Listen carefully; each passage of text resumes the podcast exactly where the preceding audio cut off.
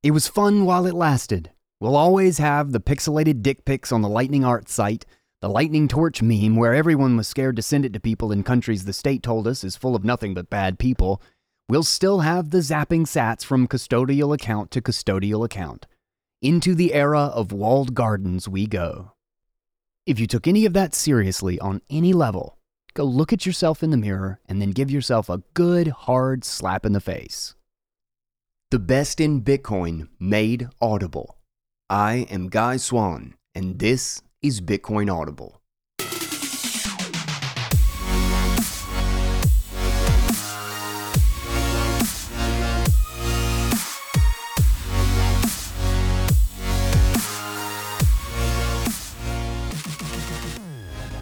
What is up, guys? Welcome back to Bitcoin Audible. I am Guy Swan, the guy who has read more about Bitcoin than anybody else you know. And I want to start out today. We're doing another read, um, and we have a guy's take coming next week that I am really excited about. Uh, so stay tuned for that. Do not forget to subscribe. Uh, but a shout out to Michael for this article because he posted it in the Audionauts, I believe, is where I first saw this. And this one just cracked me up. Shinobi has a way with words sometimes. And this one is about the failings of Lightning and how nobody had any idea that there were trade offs or incentives or time lock exploitations, and that it, this is all brand new news that no one has ever heard about it. And it's so it's important that we detail all of this out, or something like that. I will let Shinobi do the talking uh, before we get into the guy's take after this piece. But I also want to give a shout out to Clarkian, who dropped a 10,000 sat boost on Fountain. Thank you, sir. It is very much appreciated, and I will make sure every last sat counts.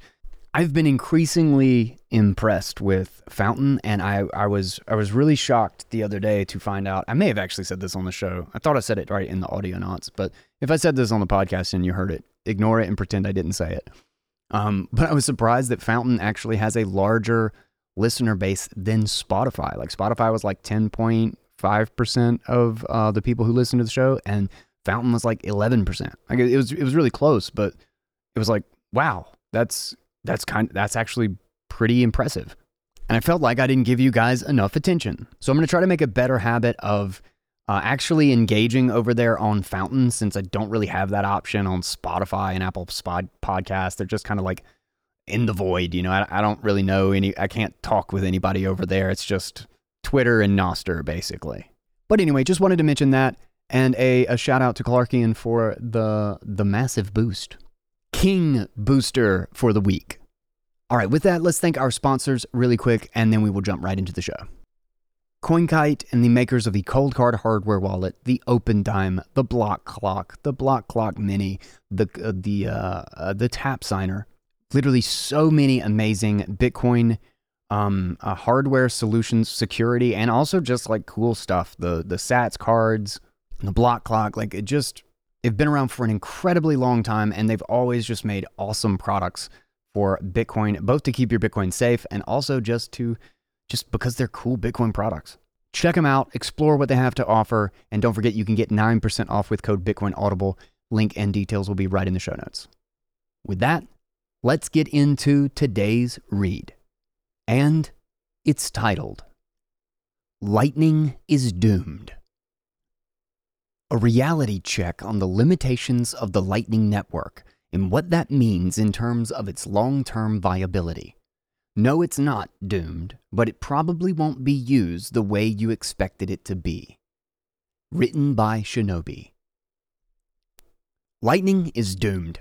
High fees from ordinals have killed all hope of scaling Bitcoin non custodially. There is no chance at all that people will be able to cost effectively open channels or enforce hung payments on chain when necessary. It's all over. Pack it all up, guys. Time to start shopping around and deciding whether Coinbase or Cash App is a better platform for all our Bitcoin needs, now that we can't afford to do it directly on chain in a high fee environment. It was fun while it lasted. We'll always have the pixelated dick pics on the Lightning Art site, the Lightning Torch meme, where everyone was scared to send it to people in countries that the state told us is full of nothing but bad people. We'll still have the zapping sats from custodial account to custodial account Into the era of walled gardens we go. If you took any of that seriously, on any level, go look at yourself in the mirror and then give yourself a good, hard slap in the face.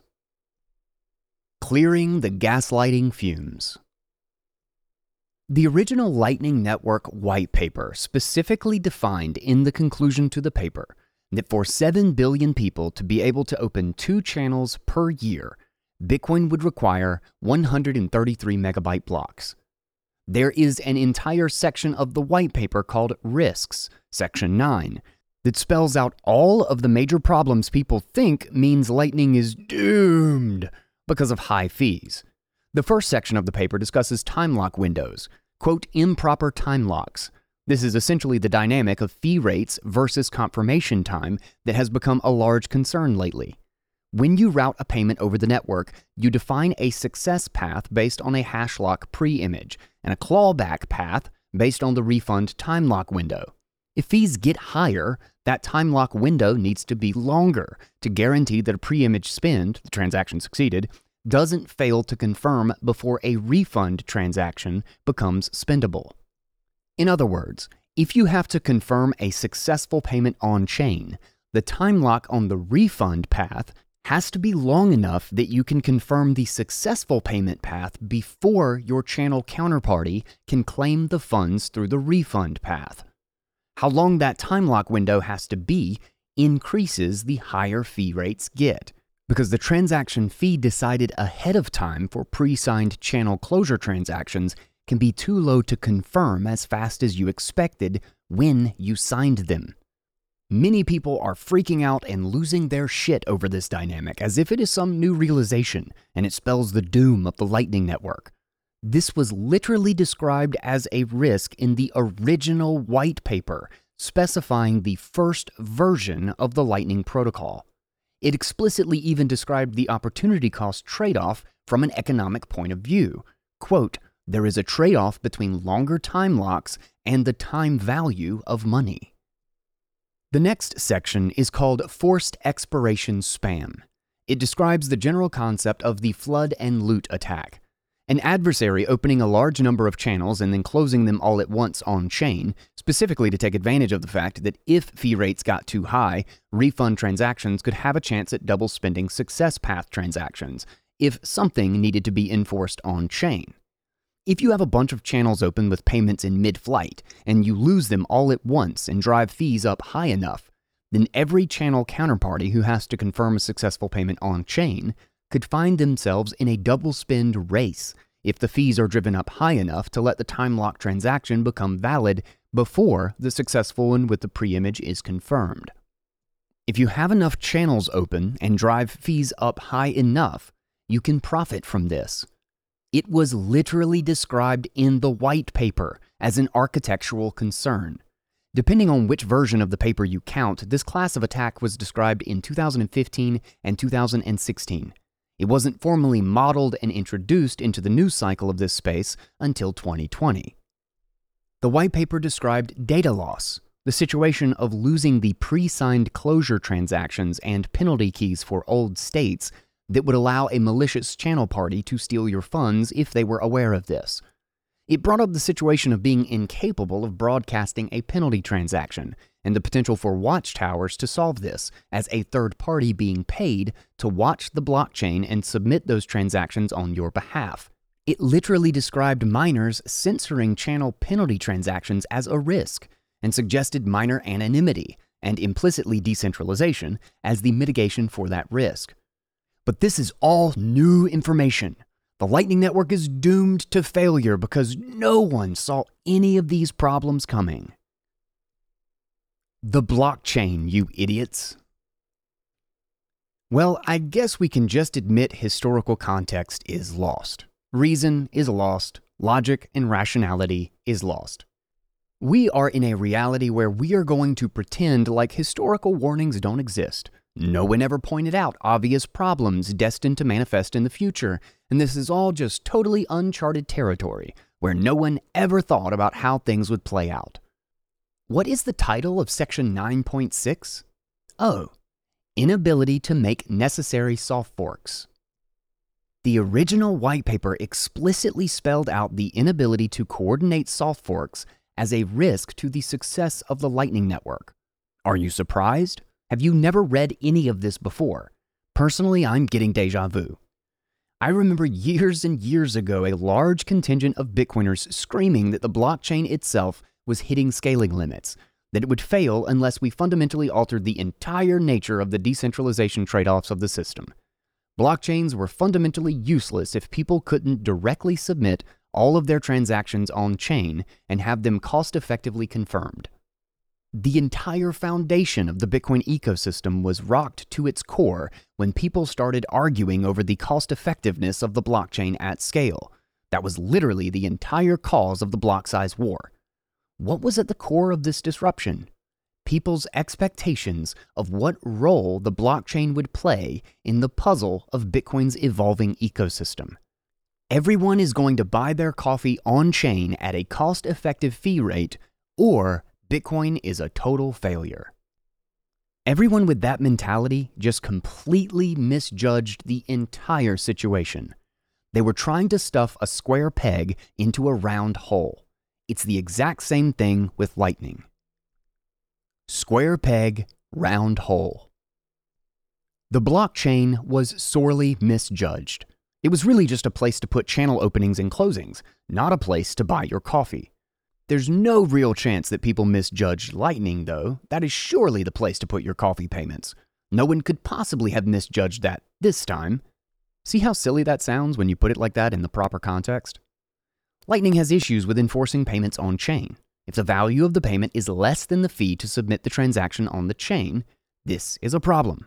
It makes no economic sense to try to enforce it on chain. This was a very well known problem. It's essentially the exact same problem of low value payments happening directly on chain, except in the optimistic case, things just work because people cooperate off chain. But when they don't cooperate, there are problems. This problem was so well known that there was actually a good deal of debate years ago about a solution to it with different trade offs packetized payments. If an HTLC is too small to be able to enforce trustlessly on chain, you can stream a payment sat by sat, or larger chunks of sats, in a trusted manner and stop streaming and pick another route if someone in a hop decides they're going to steal a sat from you. The idea is that while it is a trusted payment routing mechanism, you can only lose a few sats to an attacker who steals a tiny piece of your payment. And if someone steals from you while routing a payment, you just never route through those nodes again. The citation above is from 2019, but this idea was discussed earlier than that. Lightning has a problem, and also a solution to that problem most people reading probably never heard about. All of these issues people seem to think means the sky is falling are issues well understood from the very beginning of Lightning. This begs a question Were we wrong again? Not wrong in the sense that lightning is a doomed dead end, but wrong in the sense that lightning is not going to be used long term in the way that we thought it was initially just like the blockchain itself. We already see Lightning dominated by custodial applications, and people are working on deploying things specifically designed to sit on top of Lightning. Chaumian eCash mints, Uncle Jim setups like LNbits, where people are given a custodial account on someone's Lightning node. We even have proposals like Ark being built out in the proof of concept phase on Liquid, which can interact atomically with Lightning payments. What if Lightning isn't going to be the killer protocol that consumers directly interact with in order to make their payments online? What if, just like the blockchain itself, it simply winds up being a piece of a settlement layer that other things are built on top of? Would that be the end of the world? Would that be a failure of Lightning? I would argue, absolutely not. From the very beginning of development on Lightning, it was incredibly clear what its scaling limitation would be the white paper literally brings up the issue of not getting support for soft forks needed in the future as a limitation of Lightning's potential scalability. Lightning is proving definitively right now that it can function as a layer for interactivity between different custodians, and that it works smoothly and very effectively for that. There is no reason at all Lightning cannot function as a similar connectivity layer for other layer 2s that have superior trust models than an explicit custodian. If channels are not something individuals can cost effectively have for their daily spending activity, that doesn't mean they are not cost effective for LSPs who run new protocols in addition to Lightning to link between each other, allowing their users to interact with each other. Arks, state chains, and whatever new ideas people develop over the coming years. It can be a translator layer for other systems that scale the end user's ability to onboard and transact on those layers, exactly like we wound up realizing the blockchain would have to be. And there is nothing wrong with that. This episode is brought to you by CoinKite, the makers of the Coldcard hardware wallet. Of all the setups that I've done with my various hardware wallets and mobile wallets and desktop wallets, everything that I, I play around with, I have not found one that is as clean and as user friendly, that like just has the great user experience as the combination that I've done with my multi-sig on Nunchuk with my tap signer and my Coldcard. I use my Coldcard as essentially the backup if I ever lose my phone my phone and my tap signer and then my tap signer as my on the go signing with the key on my phone. Now, multisig specifically isn't for everybody, but I love the wallet and the setup because it gives me the best of I can easily go out and make some transactions if I need to. I have very good backups and I'm not at risk if somebody like steals my phone or if I lose one of the keys. That said, one of the safest ways you can actually just separate your keys entirely from the mobile device is to just use the Coldcard directly with the wallet. And you can use it with NFC, so you can just tap the device to your phone if you ever want to send a transaction, and your keys will never touch the mobile device. For those of you who want to finally get your Bitcoin off of an exchange, out of IOUs from other people, and you want to know that you hold it and you and know that it is in your cold storage and your keys are safe, you can get a Coldcard, the Mark IV, for 9% off with my code Bitcoin Audible. And then, even more importantly, if you want to finally give one of your friends or family members their sovereignty, that you want them to hold their own cold storage, it is a wonderful Christmas present and gift that you can give them. Just don't forget the discount with code Bitcoin Audible. The link and details are right in the show notes. All right. Uh, so, I'm really great article from Shinobi. Um, we've been reading a lot of stuff by Shinobi. I've basically got like a little archive of the stuff that he's been publishing recently. Um, but uh, this one I love because uh, just because you know the it's it's pretty incredible actually that the consistent stream of I guess FUD or just conversation about lightning is as if any of this is new. Like like almost none of it. In fact, the closest thing to a new development as as to a vulnerability or an exploit in how the Lightning architecture secures uh, the the valid state over a revoked state in the channel is the uh, replacement uh, replacement cycling attack, which we talked about um, extensively on this show. And I think that was actually I think that was another Shinobi article actually that we read and then discussed. But so many of these other issues that are constantly brought up as if they're new or as if this is an argument against lightning. It's it's funny that it's like it's not even something that we haven't that hasn't been discussed at length in so many conversations and for so many years, but that almost all of it was literally detailed right in the white paper, the announcement paper for the Lightning Network. And just in the context of scaling, you know, this is something that I've talked about quite a bit on the show. Like every time we bring this topic up, it I think people get so lost in ignoring the trend and just linearly applying whatever it is that we have today out into the future and failing to recognize how iterative this entire process is and that there's not a there's not an end date. Like everybody is looking for something, for a unicorn, for something that literally doesn't exist.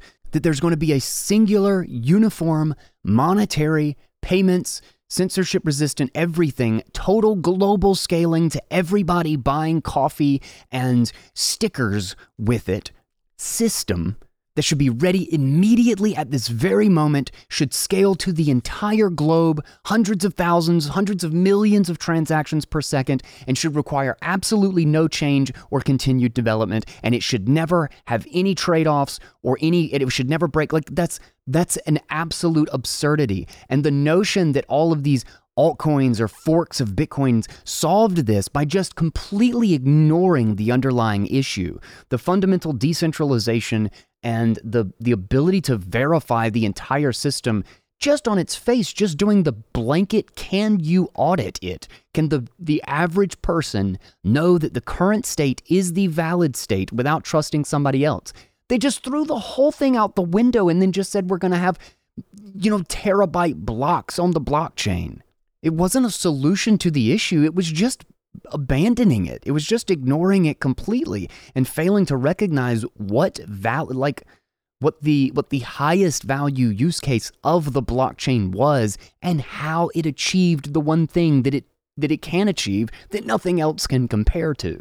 But going back to the many many discussions that we've had about lightning and how I've talked about it probably two, three years ago. I really kind of start started talking about this in earnest on the show. Is that um, where I thought Lightning was going to be in the future? Is uh, and I I believe I've made this analogy. I don't know 10, 20 times that I think it will be that people think of Bitcoin as the settlement layer. And I actually think that as this progresses, Lightning is the payments layer during the transition to the second and third layers of this protocol stack, of, a, of the global stack that we have here. And Bitcoin will be seen, the, the further we get into this future, I believe Bitcoin will be seen as the court, is the final, you could still arguably call it a settlement layer, but I think it will be largely uh, better understood as a, as a sort of court system, as a decentralized, completely verifiable enforcement of final uh, the final arbiter of who owns what. So maybe that's, I mean, technically that's still a settlement uh, settlement layer, but I think it will be thought of less about payments and more about um, conflict. Is who is the rightful owner when things break down, when trust breaks down? That is when you fall back to Bitcoin on chain. I think Lightning will end up being the dominant settlement network when it comes to capital allocation and liquidity networks that bridge all borders and countries and jurisdictions, etc. And specifically, what Shinobi brings up is bridging between all the layer threes. That Lightning is the the the sort of internet. It's the it's the web connection between all of these additional layer threes, which is where we find. This is why we've talked about this a bunch on the show. Fedimint, eCash Mint, uh, Ark, uh, uh, channel pools and all these things. Like that was one of the things that I even used as an example in my own um, history or my own use of Lightning. Is what was my individual scaling multiplier for Lightning payments versus Bitcoin? And it was funny because what happened is that I didn't actually change drastically the amount of Bitcoin on chain payments that I made or on chain transactions that I made. I probably dropped it from, like, I may have cut it in half, but I didn't like one tenth or one one hundredth the amount of Bitcoin transactions I made. Instead, what I was able to do was 50x the amount of general transactions that I made or received by using Lightning as my predominant means to make payments, make and receive payments. And that includes from a variety of different um, avenues, from uh, custodial to non custodial, uh, and, uh, you know, mobile wallet versus my own node. Uh, in my embassy uh, wallet, you know, like I have a bunch of different Lightning instances now that are kind of interconnected. And that was honestly, I haven't done the math on it in a while. It might be a lot bigger now. Nostr and the the amount of zaps that I send and or receive dude, I might be in the 20 to 30 per day back and forth. And then the withdrawals, man, I don't know. I, I'm curious what my multiplier is now because it was about 40 to 50x, if I'm not mistaken, with the back of the napkin math that I did. Um, for the number of payments that uh, get settled over Lightning versus how often I need a Bitcoin on chain payment. But recognizing that, you we still need an order of magnitude. Like that is not something that's scalable to the globe. And it's like I said, it it didn't even make a huge. I mean, granted, you know, half the amount of on-chain payments is still a big deal, but that's not an enormous. That's not a you know add a billion people to the network. That's a maybe everybody does what I do and you can double. But that is an absolute far cry from everybody on the planet having, you know, non-custodial sovereign use of the Bitcoin system. And my thinking probably the first couple of times I brought this up or started discussing this idea from that perspective was less about Fedimint or eCash. I mean, I don't even think that was really popular or like highly discussed at the time. It was far more about channel pools and potential things like Ark and timeout trees uh, which was another uh, very recent proposal, but which still requires CTV, which is funny because CTV is one of those things that, in the context of the Lightning paper and what Shinobi brought up, is that future soft forks are still necessary for the the long term scalability of Lightning as the interconnected uh, settlement and you know payment systems between businesses and Uncle Jim's and all of this stuff. And in fact, he has another article Shinobi has another article that just dropped on uh, Bitcoin Magazine about where are all the uh, Uncle Jims, which we will probably also cover on this show, because I think this is actually a really, really big issue that even I have, I have failed on, or I have not done enough of what I could do. And I'll have a call to action in that episode when we discuss this, because I think this is one of the really important mechanisms. What we still tend to um, uh, diminish or, or fail to realize how much value there is in the kind of technical prowess of setting up our own systems and just kind of go to the most legitimate corporate or not corporate but like company business solution that is nearest to us so that and just kind of lean on them it's like oh well i like this business it's like, you know, I, I push Swan a lot. I push uh, River and Strike, like, because these are great companies that do a lot of things. But I think it's important for the people who really understand the trade offs of using a custodian or a an exchange like that to then actually be leveraged for their family and um, close social circles for trust. So that rather than in the case of those situations where things go wrong or things don't line up, that rather than reacting and trying to help those people sort those issues out, you can actually be the one that takes on that burden and be the Uncle Jim for them and be the provider of the service for those people, those family and friends. Because that's one of the things we talked about in the banks uh, banks without bankers episode and how to envision a potential future with the billions of users that we want in this protocol stack with the with the the highest amount of trust mitigation and the most local degrees of trust where trust is necessary is that we need to think very seriously and actually be proactive about implementing the Uncle Jim model. And those of us who do know how to set these things up and you know run a web server and these things need to just privately offer this to the people in our social circles. That is the beauty of Bitcoin is the ability to offer a service to, to help other people run this instance, to be your own tiny little bank for your tiny, eh, the, your closest social circle. And they can trust you rather than trust some custodian that is going to be a much bigger honeypot and at much more, uh, much greater risk because they're using, you know, big large businesses with like you know marketing budgets and you know email lists and you know identity verification all this stuff that just makes them more of a target. And inevitably we see with all of these companies no matter how secure and how honest and how much they try to protect there's just no way to it's too big of an attack surface from too many different areas and especially because of the huge regulatory burden on so many of these companies, especially in the US, like it just seems like the U- US regulatory system, like navigating the regulatory environment, just seems like an absolute nightmare. And because of that, they just, they're exposed in so many different ways that you just have to understand and know that there is a risk of this no matter what. Like when you're using a KYC service or a large company that needs licenses, you know, all of this stuff, it that that risk is simply there. That's there's no escaping it. And I think the really powerful thing about Lightning at this stage is its ability to bridge smaller and smaller service providers that can either be jurisdiction free or can be non public entities, just like you helping to run a payment service, an app, connecting apps for them, LNbits being a great example. And I feel like there hasn't been enough work in that area. And we'll talk about this more in depth on another episode, but uh, just just because it's top of mind right now.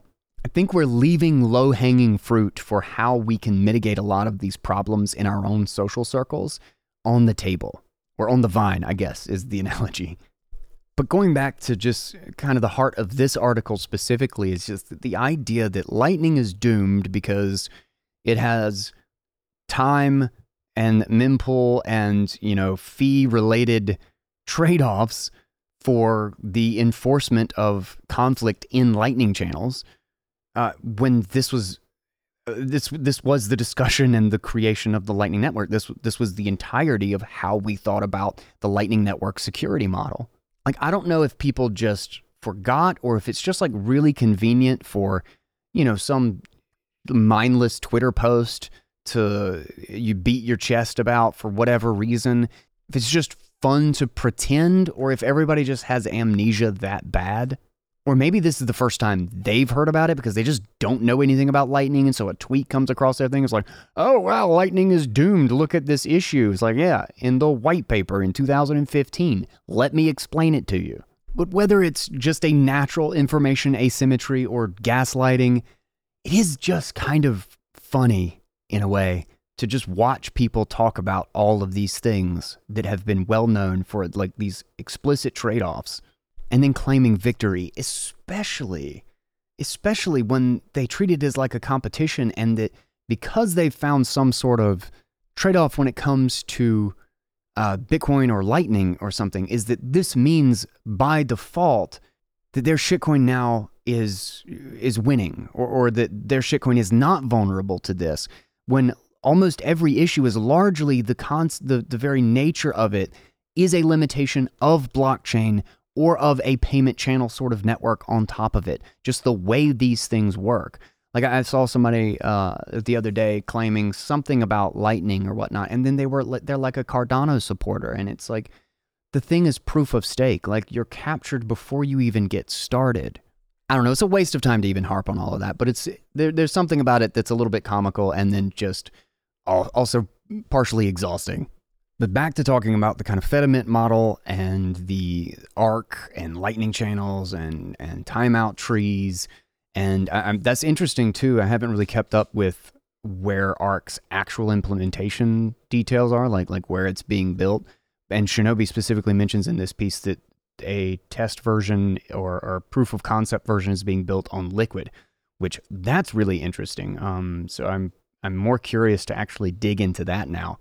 But one of the things that has kind of blown my mind recently that I feel like there's going to be I, mean the the scope of what can be done with this uh, is so broad that I feel like there's probably some incredibly uh, incredibly useful solution in the space of BitVM because uh, somebody just built or ran a uh, a cryptographic proof through the BitVM protocol or through the BitVM system within a transaction, which would essentially enable, as, as I understand it, this would essentially enable a genuine two way peg where the, the software, the system that's being run off chain, can actually validate or actually can be confirmed and control the ownership on chain of the actual Bitcoin, which would truly change the game when it comes to the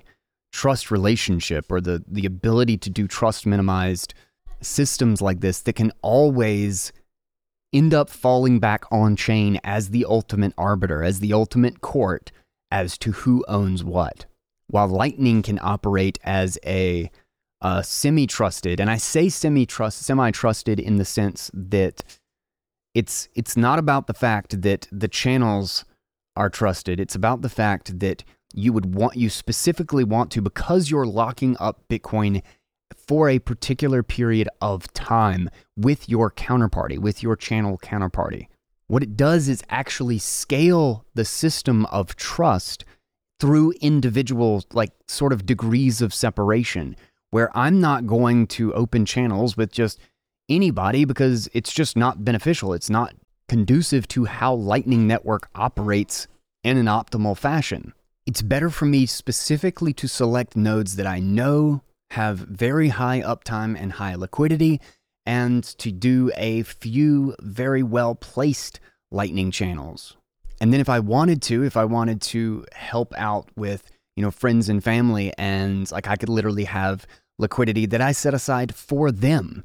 And we could actually have a, uh, like I could set up a wallet for them where I like if I wanted them to actually hold their own keys and have one big channel, and I could help try to be their liquidity provider because I'm always you know buying Bitcoin and sticking it into you know my Lightning instance or on BTC Pay server. But there's something else actually that this article brings up um, in the context of like everything below the fee threshold is quote unquote trusted.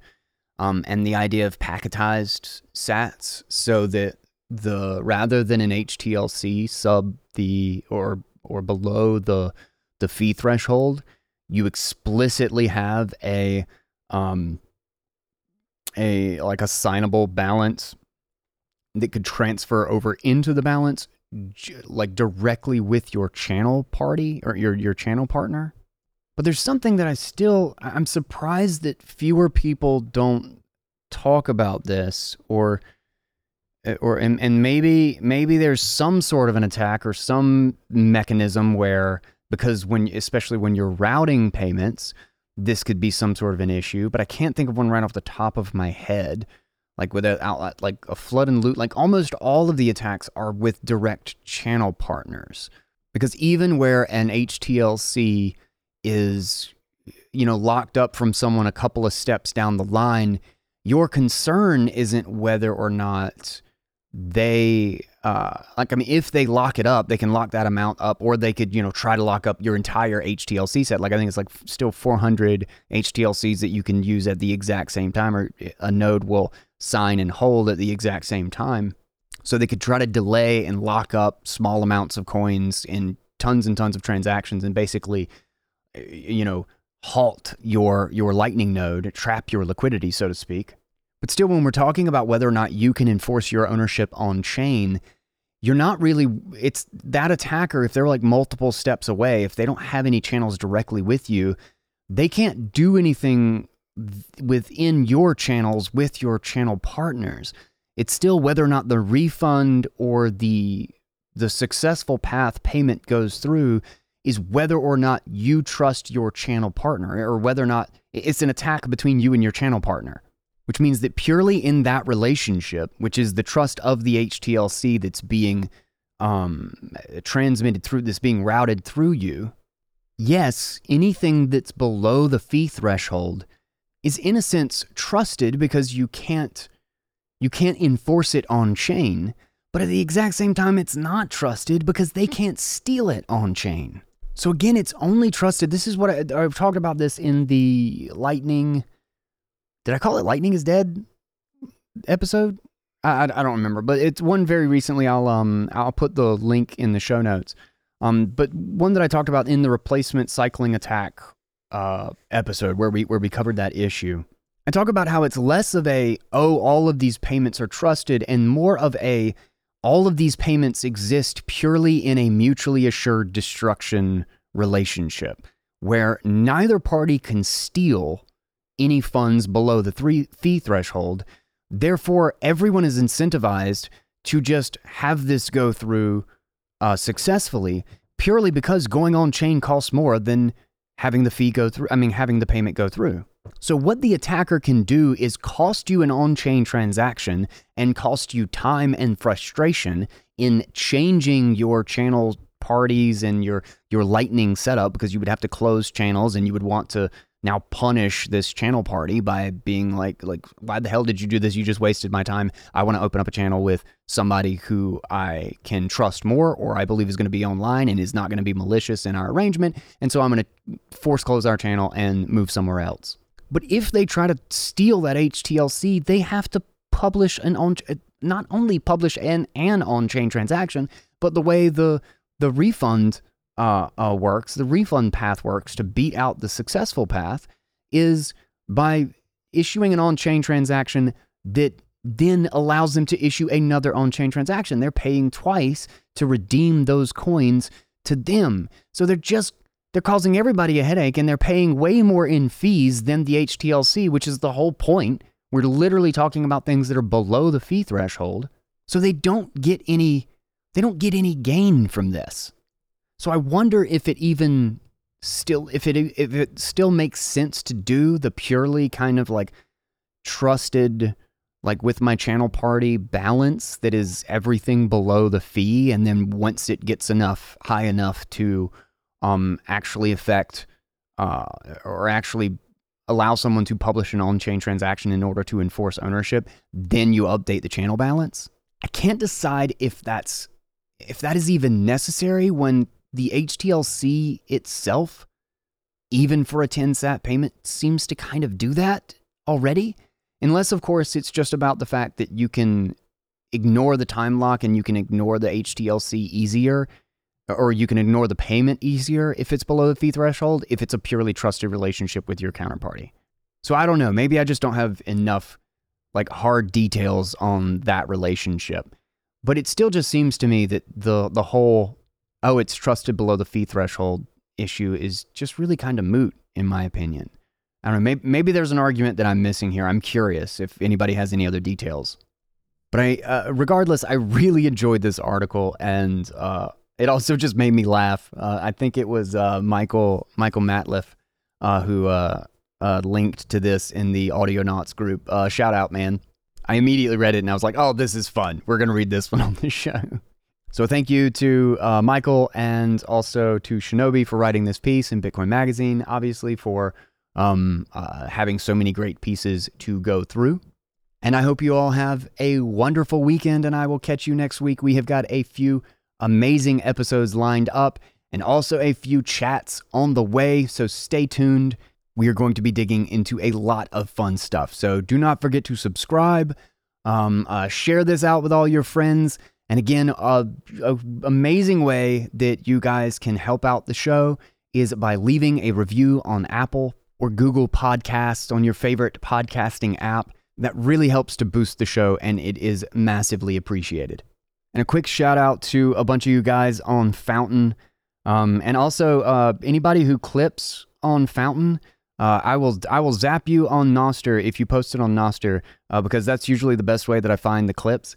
And I al- always love hearing clips that you guys thought were really good because usually it's not the same thing that I thought was good.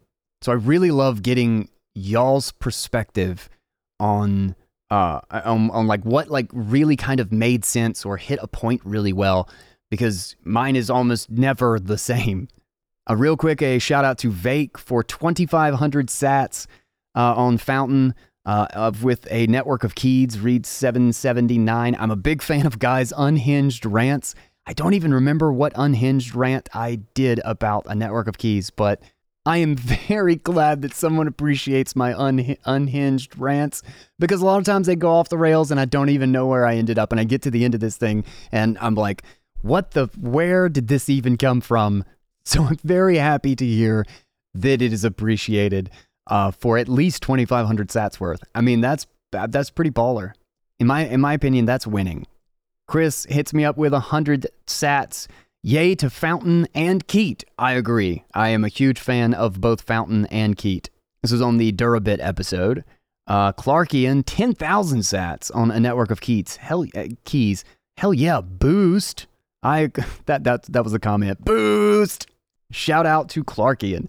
Uh, I am grateful Bitcoin Kook took a made a clip. Oh, that's the one with that's the quote at the end. Yeah, that was a really good quote. I actually only searched for that one that day, but I found that one. I loved that. Um, fundamentals uh, comes in with a 5,000 sats boost. Hot damn. Quote, this is just a great podcast episode, period, and one I will recommend to people even if they're too stubborn to read the paper. This take is just too loaded with signal and shows what an incredible voice Guy is. And that is the guys take banks, uh, banks without bankers. Hell yeah, I appreciate that, man. Bitcoin Kook comes in with 121 sats. Uh, an orange heart for great for orange pilling gamers, and that is Bitcoin is digital scarcity. I love this because it literally teaches gamers economics from from a perspective that they actually have to use. Like, why? What is the economic principle that leads to something like the Stones of Jordan's uh, Stones of Jordan to become a currency within the game? I love that, and and that's that's another thing too that there's so many people who have that perspective that or have that experience that can actually kind of begin to see a picture that might be completely boring or seem foreign from, you know, oh, let's talk about macroeconomics and supply and demand. So totally agree. Uh, that is why, specifically, why I rebooted that one. Thank you, Bitcoin Kook, for the Sats and uh, and the great point. Uh, D5E5 boosted a thousand Sats. Bull Bitcoin doesn't just encourage self custody; they require it. Oh, bonus. I didn't even realize that. When you buy Bitcoin from them, you have to give them a Bitcoin or Lightning address to send it to. Oh, hell yeah. That is, that's amazing. I did not know that. That is news to me. Thank you, D5E5. Then Holdel, Fazen Holdel? Boosted 5,000 sats. Hell yeah. So good on Guys Take 75, a global monetary rebellion. Hell yeah. Thank you, dude.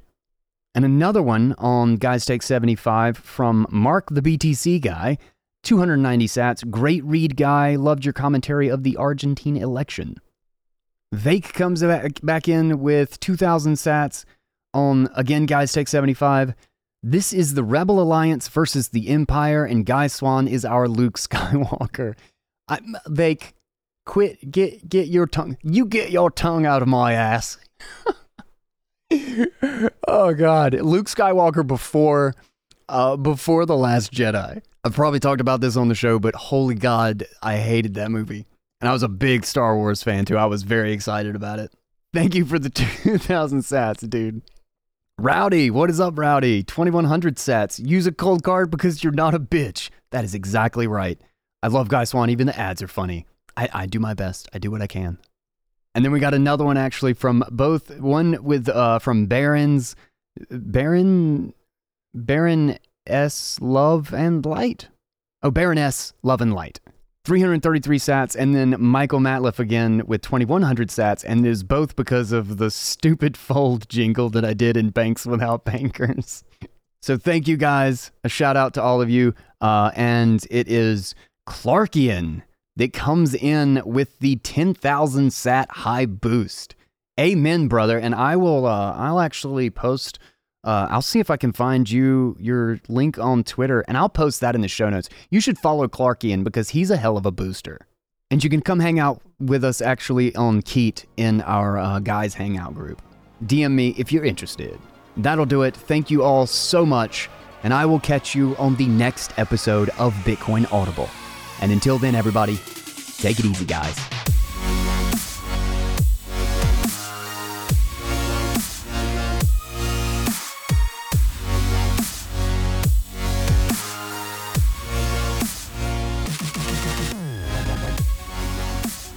The fact that so many successful politicians are such shameless liars is not only a reflection on them, it is also a reflection on us. When the people want the impossible, only liars can satisfy. Thomas Sowell